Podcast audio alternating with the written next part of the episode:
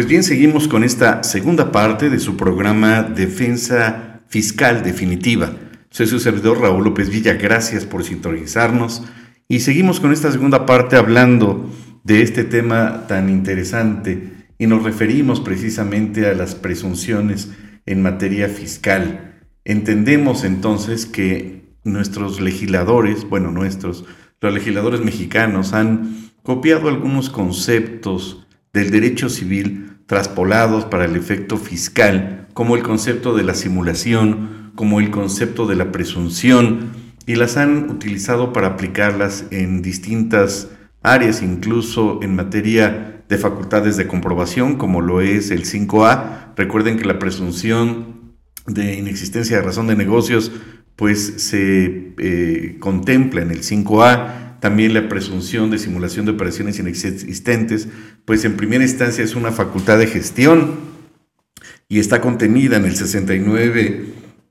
Y en este punto, pues es importante recordar entonces que al hablar de esta presunción, pues constituye como tal un indicio de un hecho que conoce, en este caso, la autoridad y que queda o le da la posibilidad al contribuyente de que éste se pueda defender. Y ahí es en donde entonces advertimos que la presunción puede tener dos variantes. E, esta presunción derivada literalmente del derecho romano que prevalece a nuestros días en el concepto de la presunción juris tantum, es decir, que le da el derecho o la posibilidad al contribuyente para que éste manifieste lo que a su derecho convenga o incluso pueda eh, pues desvirtuar el dicho de la autoridad. Le otorga este derecho eh, la autoridad del contribuyente para que éste dentro de un plazo razonable pues pueda desvirtuar el dicho de la autoridad. Esto es muy muy importante porque bueno, se le otorgaría un plazo para que el contribuyente exhiba las pruebas pertinentes para que desvirtúe eh, lo que refiere o que la autoridad está presumiendo.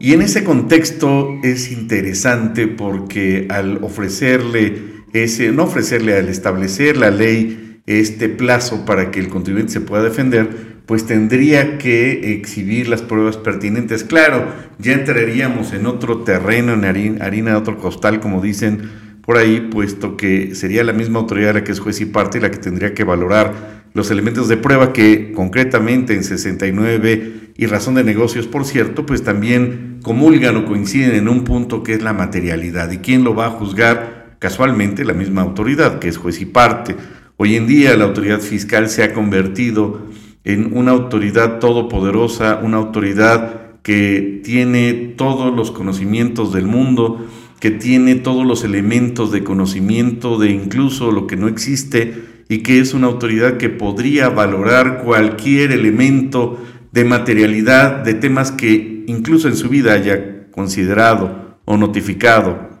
o se haya informado al respecto. Pero ese es otro tema.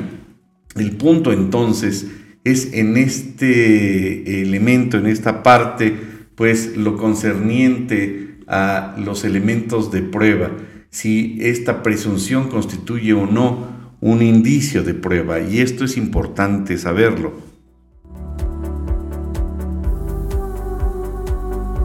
Por tanto, entonces, la presunción constituye un medio de prueba que sí lo reconoce la ley y la autoridad entonces presume, en el ámbito fiscal va a presumir y como lo hemos señalado, pues le va a otorgar cuando sea juris tantum el derecho al contribuyente para que se defienda. Sin embargo, no todas las presunciones son juris tantum. Existe otra presunción que se conoce como presunción jure de jure.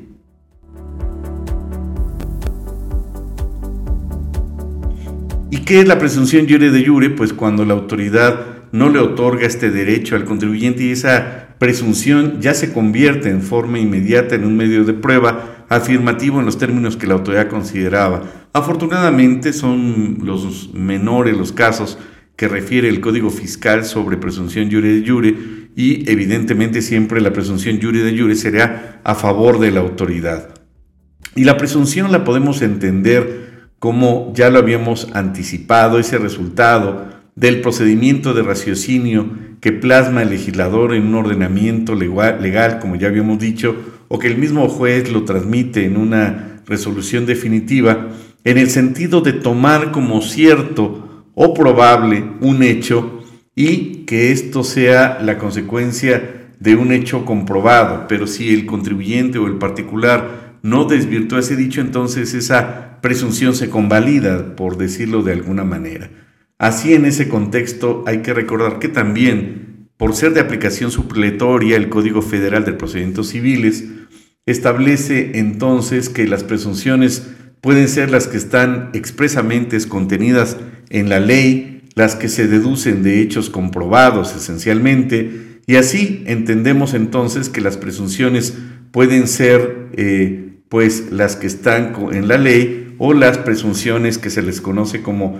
presunciones humanas. Vean entonces que la presunción juris tantum previene entonces este derecho de la otra parte o del demandado o del contribuyente, del gobernado de que se pueda defender y en un plazo determinado eh, desahogar y exhibir esas pruebas. Y presunción jure de jure, pues es una presunción legal que ya va a ser eh, absoluta. En este contexto, eh, la presunción juris tantum sí admite prueba en contrario y la presunción jure de jure, por supuesto, que ya no admitiría ninguna prueba en contrario. Así entonces entendemos que estas presunciones en materia fiscal pues tienen gran importancia porque implican que le van a dar un indicio de prueba de presunción a la autoridad en materia administrativa, en materia fiscal, con la finalidad de que eh, se evite llevar a cabo eh, eh, la demostración correspondiente y con una mera presunción pues la autoridad pueda eh, obtener o presumir o, considerar que se cometió determinado acto. Incluso hay que señalar que eh, hay delitos que se presumen y eso es verdaderamente delicado. Así entonces eh, existen casos en donde un contribuyente pueda dar a entender ante la autoridad fiscal que está omitiendo ingresos, pues ahí podría existir una presunción de parte de la autoridad de que el contribuyente pretende engañar al fisco federal y que pues también si el contribuyente no exhibe las pruebas y demás, esa presunción se va a convalidar. También puede darse el caso de que el contribuyente pretenda demostrar o desvirtuar el dicho de la autoridad, exhiba documentos y estos no cumplan con los requisitos de legalidad o más aún exhiba pruebas que no cumplen con esos requisitos de legalidad y sean pruebas que sean ilícitas o sean falsas. Vean lo delicado, yo pondría en otro contexto el tema de, las, de, los documentos, de la información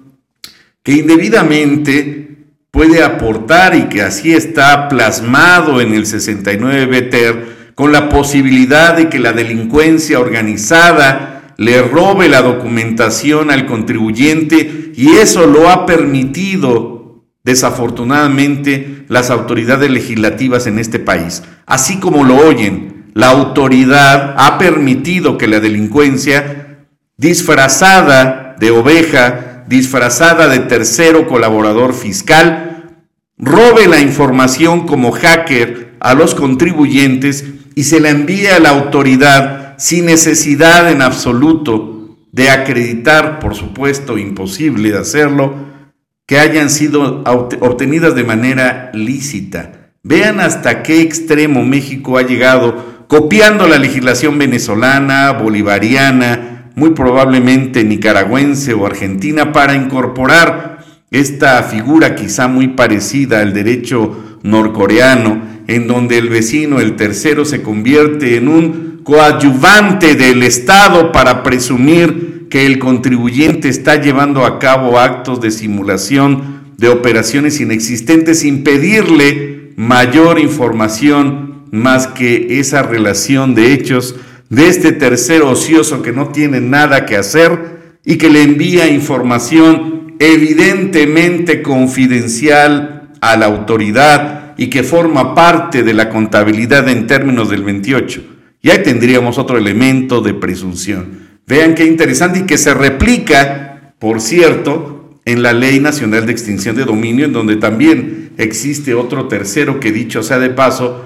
pues se va a llevar ahí un porcentaje muy bonito si la autoridad así lo considera en el remate de los bienes, que por cierto, pues sería inconstitucional, ya que estos remates se llevan a cabo, se llevarían a cabo antes de la emisión de una sentencia. Vean qué bonito, qué bonito mi país. Y en ese contexto entonces, pues también hay que señalar que por otro lado, pues no todo es color de rosa para el contribuyente y existen algunos contribuyentes o delincuentes que agravan esta situación para eh, pues falsear la información, para ocultarla y con ello, bueno, pues estas presunciones eh, legales que son creadas en este ámbito también eh, para asegurar también la protección al fisco y le permite exonerar esta facultad para probar, pero que se eleva entonces a un rango de regla de carácter general la prueba que la otra parte no aportó en su contra y con ello la presunción, como lo hemos señalado, pues se va a convalidar y cabe señalar, por cierto, como un mero ejemplo,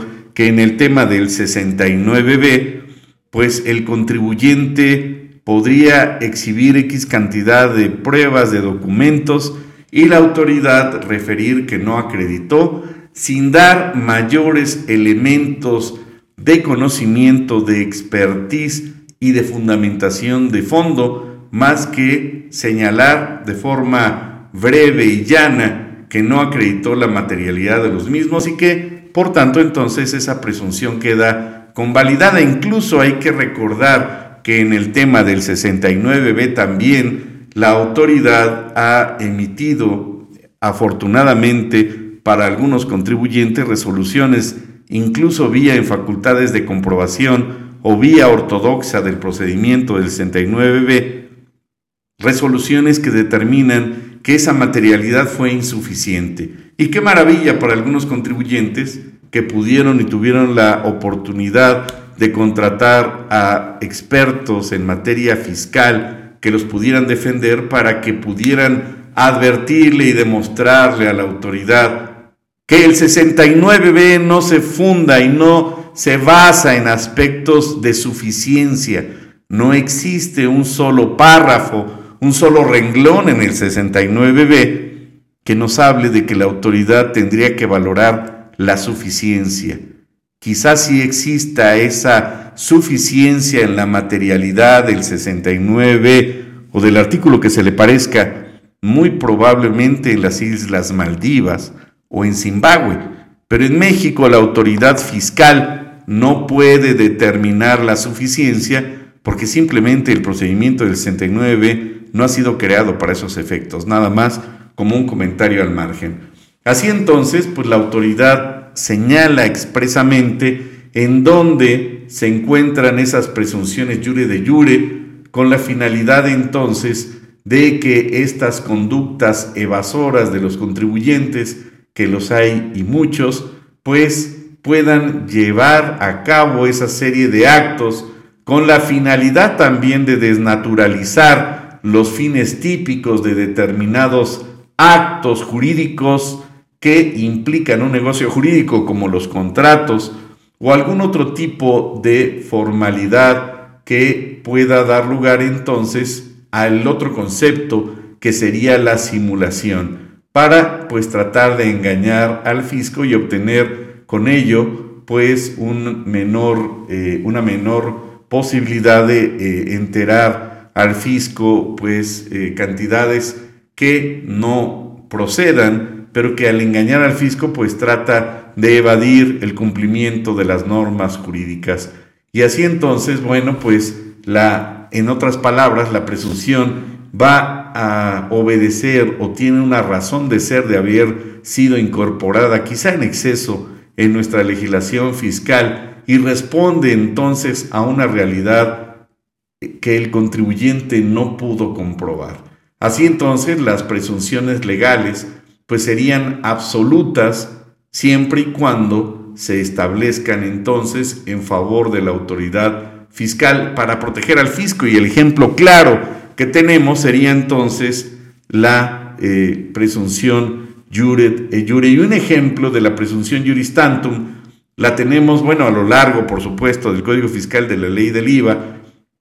y, también de la ley de impuesto sobre la renta, pero un ejemplo clásico es el artículo octavo en su primer párrafo que establece que para los efectos de esta ley se entiende por enajenación, además de lo señalado en el Código Fiscal de la Federación, el faltante de bienes en los inventarios de las empresas. En este último caso, la presunción admite prueba en contrario. Entonces, vean cómo, pues en el código, perdón, en la ley del IVA, pues también también existe este tipo de regulación y también pues podríamos eh, encontrar diversos eh, ejemplos al respecto. Y finalmente señalaríamos entonces que a lo largo, como lo comentábamos desde un principio, del Código Fiscal encontramos una serie de presunciones increíbles como lo son la que contiene el artículo 54 del Código Fiscal que establece que la Secretaría de Hacienda y Crédito Público tendrá, por cierto, los hechos o omisiones conocidos por las autoridades fiscales extranjeras salvo prueba en contrario.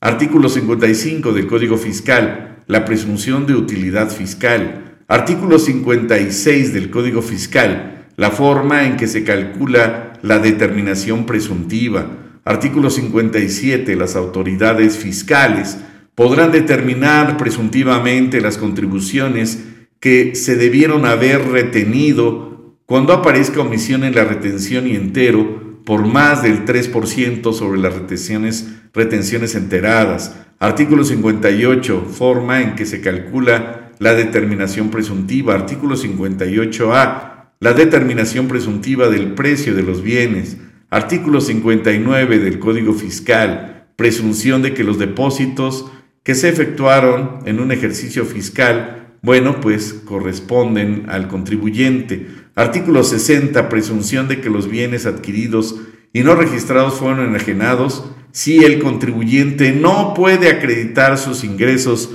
se va a presumir que son iguales al resultado de las operaciones. También el artículo 61 se presume que cuando los contribuyentes no puedan comprobar sus ingresos por el periodo objetivo de revisión, así como el valor de los actos o actividades por los que se deban pagar las contribuciones. Artículo 62, presunción de que la información y los documentos de terceros relacionados corresponden a operaciones realizadas por el contribuyente. Artículo 68, que es el básico, presunción de legalidad de los actos de las autoridades fiscales. Artículo 69, presunción de operaciones inexistentes. Artículo 69 BETER, pues que esa información que obtuvo la autoridad para iniciar el 69 pues la obtuvo de un tercero y esa información se presume legal. Es decir, aquí hay una presunción también. Artículo 69 bis, desde 2014 ya existe, presunción de transmisión de pérdidas fiscales. Artículo 5A, presunción de que los actos jurídicos carecen de una razón de negocio. 52, se presumen ciertos los hechos contenidos en los dictámenes fiscales. Artículo 27, requerimiento de información relativa al RFC, y si no los entregan se entiende ciertos también. Y el tema del 198, el requerimiento de información sobre esquemas reportables, y el contribuyente no los desvirtúa, también se van a entender por ciertos. Y esto sería pues un panorama muy general de estos puntos en los cuales evidentemente existen elementos sobrados, para que la autoridad aplique la presunción juris tantum, pues sí, en beneficio de la autoridad o la presunción jure de jure también en beneficio de la autoridad. Hasta acá llegaríamos en este su programa. Muchas gracias por su tiempo y finalmente, pues les recordamos que ya está a la venta nuestro nuevo hijo, nuestra nueva obra que se intitula Controversias Fiscales un análisis de 13 capítulos en donde referimos, señalamos algunos de los tópicos que he considerado más importantes de las últimas reformas 2020, 21 y 22 y que desglosamos y analizamos para ustedes para que pongan estos elementos de defensa en sus argumentos legales y sepan a fondo cuáles son estas inconsistencias que presuntamente considero violentan la Constitución, violentan las leyes y por supuesto los tratados que México ha suscrito en materia de derechos humanos y presumiendo también la violación de derechos fundamentales. Muchas gracias por el favor de su atención y nos escuchamos en la siguiente sesión de este su programa Defensa Fiscal Definitiva.